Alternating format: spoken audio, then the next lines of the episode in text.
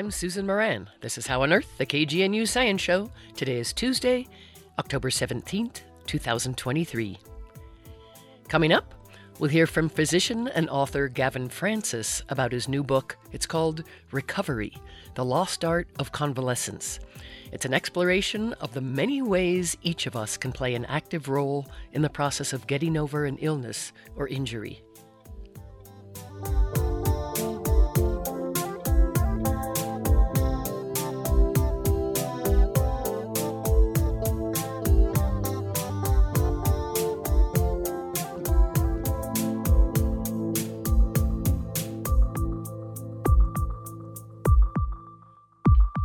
We begin with a look at some upcoming science events.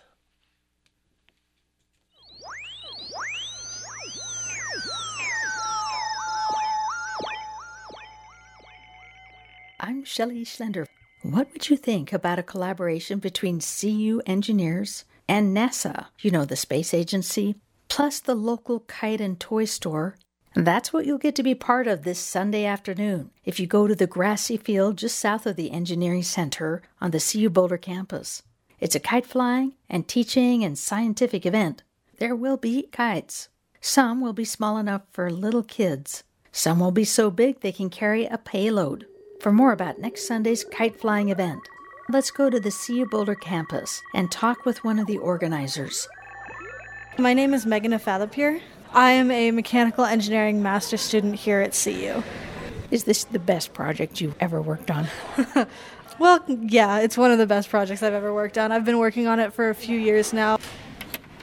Unlocking the kite room. How big are these kites? Anywhere from 7 to 10 feet wingspan. They're huge. so we've got five or seven different types of kites. The one that we usually fly is the Into the Wind Alpine DC. Into the Wind. Are you talking about a science group called Into the Wind, or are you talking about the toy store? So I'm actually talking about the toy store on Pearl Street. They make all kinds of kites. They kind of specialize in that. NASA has kind of decided that these are ideal kites to use for research scenarios because they are so big and easy to use. Toy store kites? Yes. Did they have to redesign them for your science experiments? I'm pretty sure you can buy them and fly them if you wanted. They just have them in the store, like against the wall. They're so big and easy to use. They're really easy to use with our systems. I'm gonna grab three kites out of here. If you want to take these, actually, I'll get the instrumentation if that would be okay. Oh, that's right. This is a science thing. This is basically the NASA AEROKATS Aeropod system. You just said NASA. It's a NASA K through 12 outreach program. I'm gonna have to kind of put this together, but this whole thing is foam, wood, and 3D printed material. Super lightweight. This stick here has two fins to make sure that it levels out in the air. Does it carry something scientific? We have a couple things that will go on the end of these. This first thing that I'm about to show you is. You're unzipping it. Oh, it looks like a meter that you might use in your home for electrical stuff. It's no bigger than a smartphone. Yeah. Except it's yellow. This is an atmospheric detection device. They'll collect data like wind chill, temperature, wind speed and direction, dew point, humidity. It's bigger than a Lego man. Yeah. But it does kind of fit like into a little Lego seat. Yeah. And we turn it on and just kind of let it go with the kite. And as it goes up, it will collect data. When we bring the kite and the aeropod back down, we can plug it into any of our computers and it will output an Excel file with all of the data that was taken, and we can go ahead and do data analysis based on that. Kids can use this. A kindergartner could use this. Yeah. Today we're going to go out in the field and try out this instrument. It's the field right next to the Integrated Teaching and Learning Lab, which is 1045 Regent Drive. Yeah, and so it's this big field. So I'm not sure if there will be enough wind to fly today, but we can definitely try. Okay, so you're going to put one of these kites together. This big one does have two uh, spars that go into the sides to keep it rigid, as well as one crossbar that goes through the middle. Oh, look at this. It's as tall as you, but 10 feet wide. You've got a beautiful kite opened up. It's blue and red and yellow, rainbow bright. It looks like the wind should cooperate. Okay, you're hooking it up, you're clipping the long line to the kite itself. There it is, clipped on. You're getting your gloves to protect your hands. This is suspenseful. and I'll just wait for a little bit of wind. Oh my goodness, it's over like 30 feet, 40 feet in the air. I'm not sure how long this line is. I think maybe 200 feet. But legally, we're not allowed to go over 400, so it's probably good that this line is only 200 feet. But look at this. It's above CU Boulder. People are stopping to look at it with the sun behind it. Going to be sunny on Sunday also. Yeah, so I'm going to need to check the weather, but I'm pretty sure it'll be sunny and we'll have a good wind, so it should be a good day to fly. The Kite Flying Expo takes place this Sunday from 11 to 3 in the green grass field just south of the engineering school. The address is 1045 Regent Park. That's this Sunday, kite flying for KGNU. I'm Shelley Schlender. Expo at CU Boulder is designed to provide hands on education about how to create and use an aerodynamic device, in this case, a really fun kite and how to use that device to collect climate data. The data will be uploaded to a NASA designed Mission Mapper database. That's part of a citizen science effort about our climate. Also on the science calendar, if you're a fan of the stars, and who isn't, check out an event at CU Boulder's Fiske Planetarium. That's on Sunday, October 22nd at 2:30 p.m. You'll get to immerse yourself in the cosmos and delve into the new revelations from the James Webb Space Telescope. That's the largest, most powerful, and complex space telescope ever built and launched into space. Experts at Fiske will share the latest Webb telescope discoveries that blew the minds of astronomers, and they'll be ready to field your questions. And also at Fiske on Thursday, October 26th, an event will offer information about the Lucy mission, which launched two years ago. Lucy will be the first spacecraft ever to fly by Jupiter's Trojan asteroids. Join Lucy mission scientists for a mission update as they look forward to up close views of Trojan asteroids and more.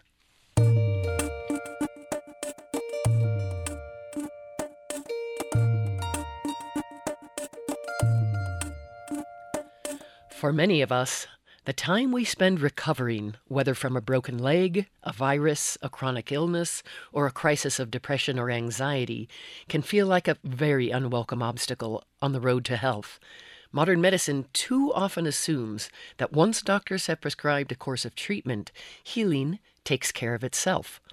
But recovery isn't something that just happens. It's an act that we engage in, and that personal engagement has the potential to transform our lives.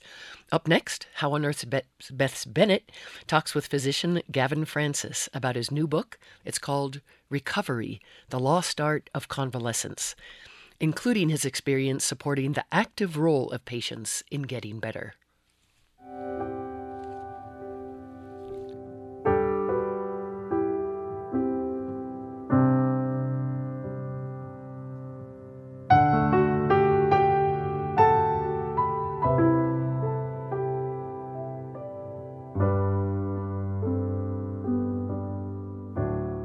Welcome to the show, Gavin. I'm speaking to Dr. Gavin Francis on his new book, Recovery The Lost Art of Convalescence.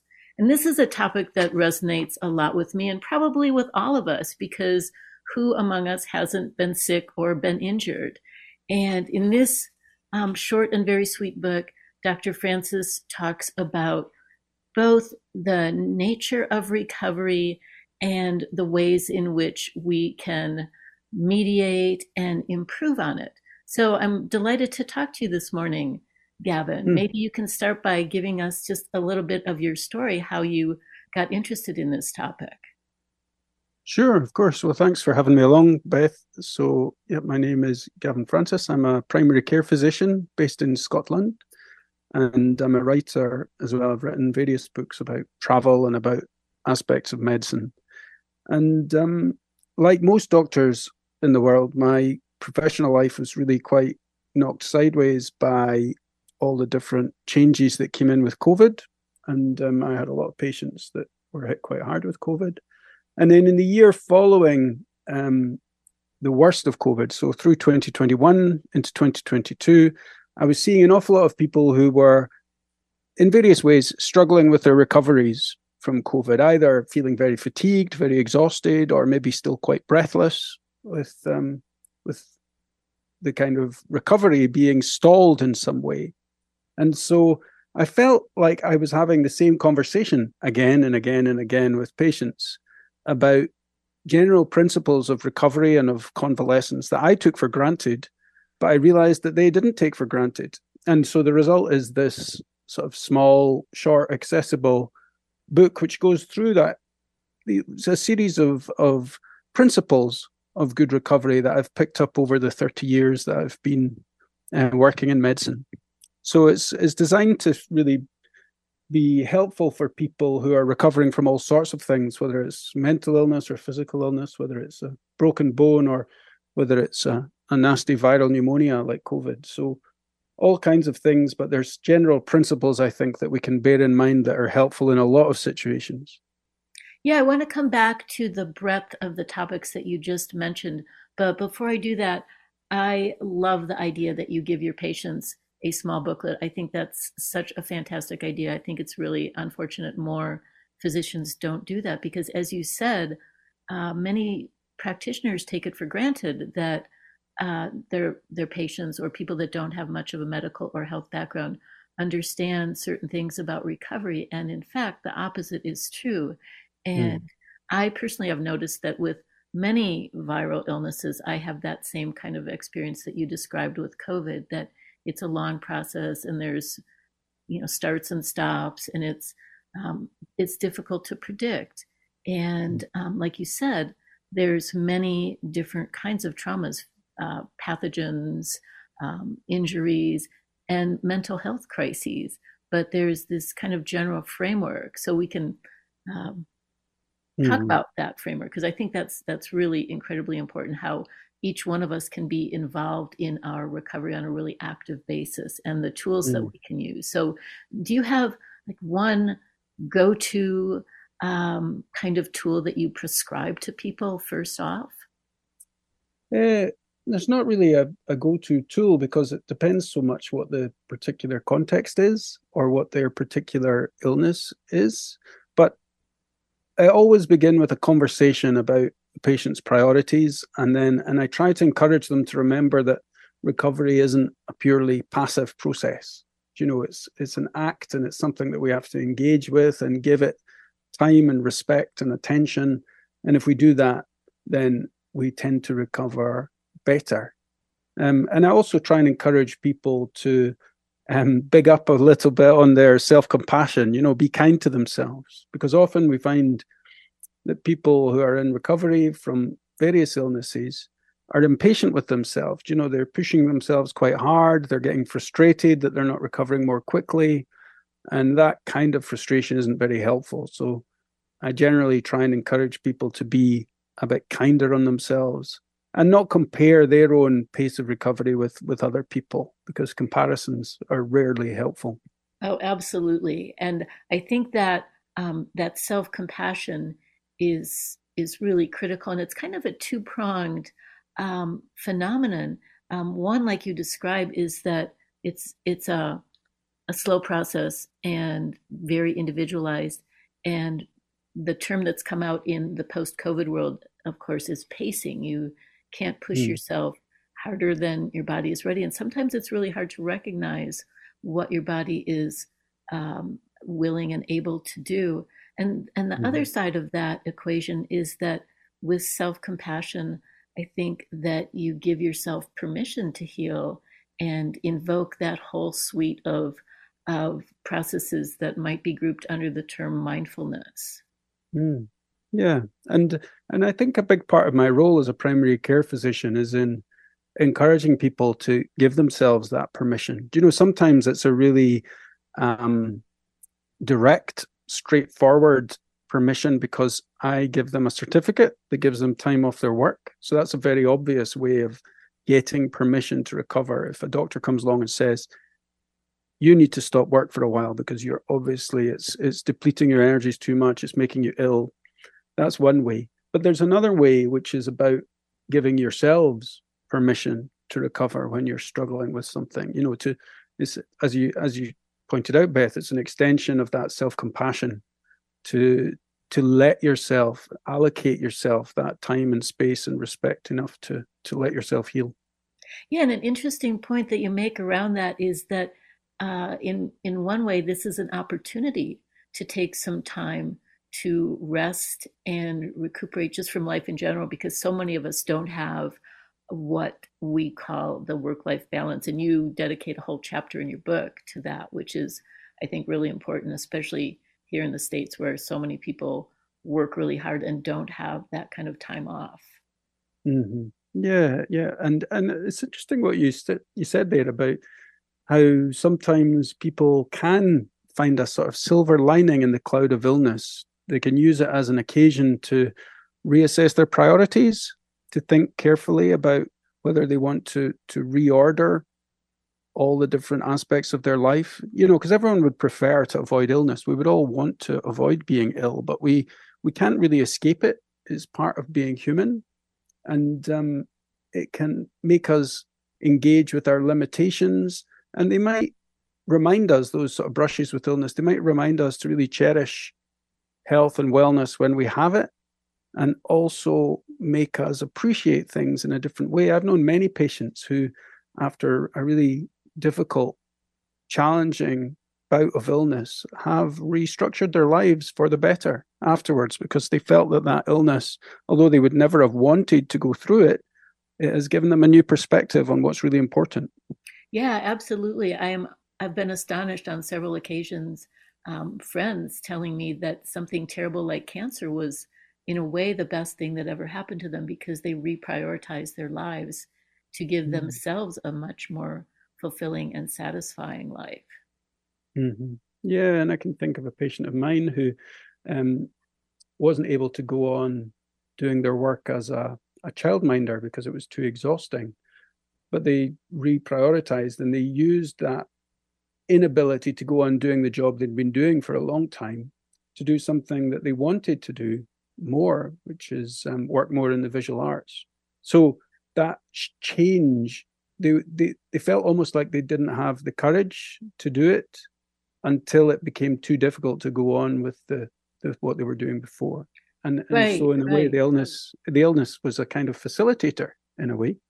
Absolutely. And and I, I kind of wonder too how much of that that, that the degree of illness that we experience could be to something um, in our unconscious trying to give us that message that you know you need to take a break and move on and do something that could be better for yourself in the long run. Mm. Yeah, it's very um, a tricky area to be able to say, put down any definites, but um, undoubtedly, you know, when we're feeling uh, refreshed, when we're feeling fulfilled in life, when we're feeling that our relationships are supportive and good, those give us the strength to be able to cope with things like illness. And when we're in an unhappy place in our life, when we're feeling our energies depleted, when our relationships aren't supportive, then illness can really get a grip of us. And and so in that way, sure, many of my patients who are not in a happy place in their life, they are afflicted much more severely by illness because they've got less of a reserve to fall back on. Um, they've got less that is giving them energy and keeping them refreshed. Right. And there's a huge literature on the role of stress in both health and illness. And that's kind of the external part of this equation. And what's mm. really intriguing to me is the internal part. And I, I don't think there's as much knowledge or data about, you know, what's going on in any one person's brain because of, of course, the, the, the mind body there's mm. it's such a continuum there's really no discontinuity between the two but what's going on in our brain that controls the body because there's so many amazing um, accounts of ad hoc accounts of remissions and spontaneous healing that occur mm-hmm. from within. Yeah. I mean, our our health, our ideas of health and the ways we recover are so influenced by biological, by psychological, sorry, and social factors. Biology is a big part of it, of course, but so is psychology, so is sociology. And in the book, I use the example of this, the example that, that is entirely uncontroversial, which is the extraordinary effectiveness of placebos. You know, we know that placebos work, and we know that even the kind of placebos that we take actually work. So, you know, red placebos are better for killing pain, blue placebos are better for feeling you relaxed, making you feel relaxed, sorry, and capsule placebos work better than sort of chalky tablet placebos. And, and that's an incredible insight into how powerful our mind is over how it makes us feel, because we do know that placebos are really effective for all kinds of different conditions. Um, yeah. So definitely. if we could only harness that, yeah. Yeah, yeah, and even in animals, I, am not sure how people have conducted these experiments. It's been a while since I've read this work, but even in animals, placebos work. So it's not just something about human psychology, which is quite interesting to me. Mm, really interesting. And recently, I read that placebos still have an effect even when you know they're placebos, which I think right, is extraordinary. Right. right. Yeah. So, given the choice, who wouldn't ask for a placebo? yeah, if, you, if it's going to help you. and, and another um, point that you raise in the book that resonates with me is the role of nature and how that can have uh, a role in healing. And again, like mm-hmm. if people have to take time off work, then they have more time and and space to just be outside. So, um, do you find that many of your patients uh, capitalize on that suggestion? Yeah, I think I think they do. People have a kind of instinctive awareness that that we are part of nature. Do you know, our human bodies are part of the natural world. And um, it wasn't so long ago that doctors had to study botany um, as part of a medical degree, not only because all the drugs came from plants in those days, but also because to study plants and nature is to study is to study life.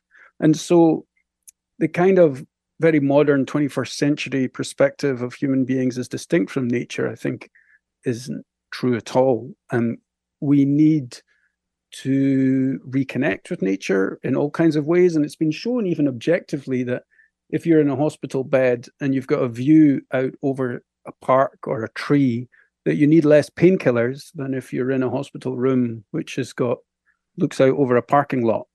Um, which to me is quite extraordinary. It shows you how important it is in our minds. And another point I try to make in this book is that you know, we have a kind of modern perspective on doctors, particularly on surgeons, that that we're a bit like mechanics, that we swap in and out broken parts. But the truth is that medicine and the effective practice of medicine is much more like gardening.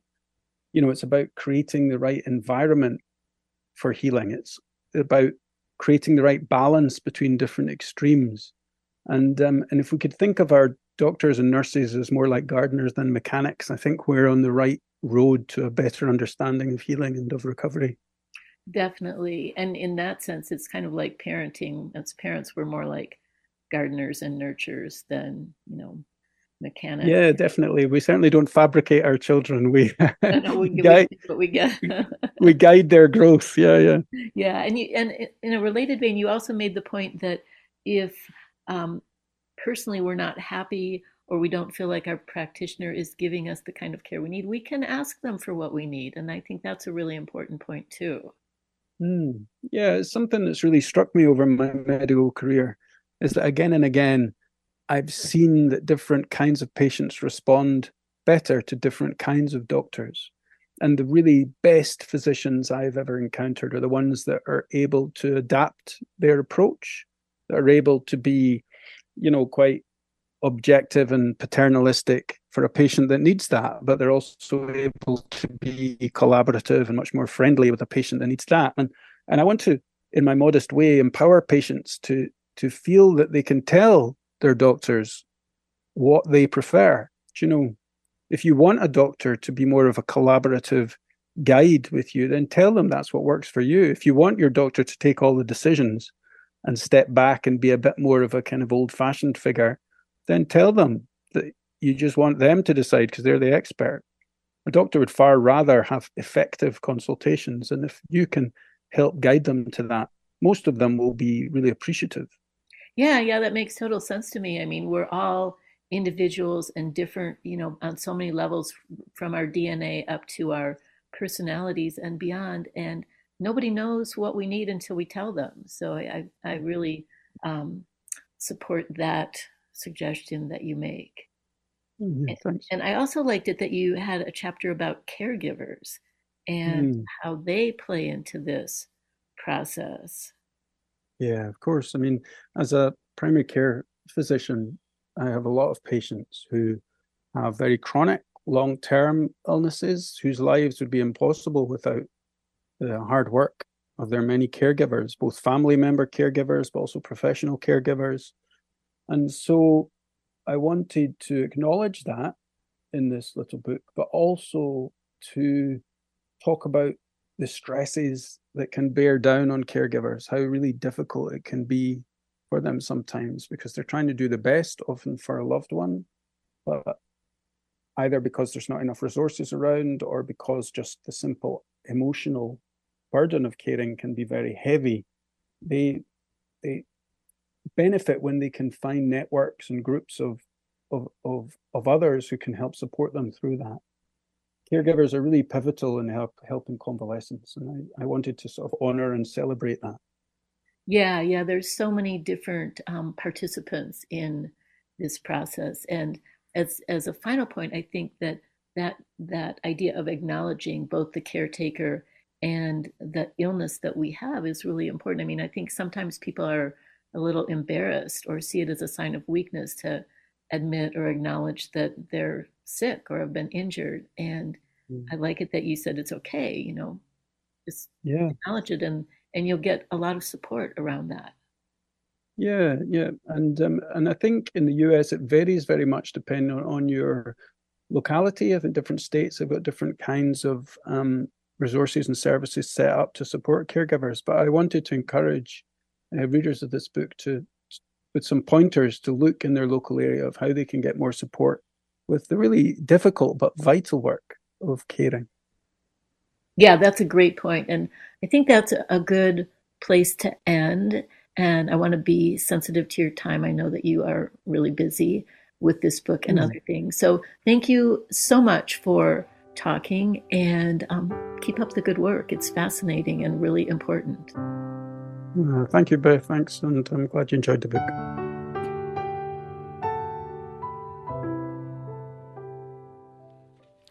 Thanks to Beth Bennett for that interview with physician and author Gavin Francis about his new book. It's called Recovery The Lost Art of Convalescence.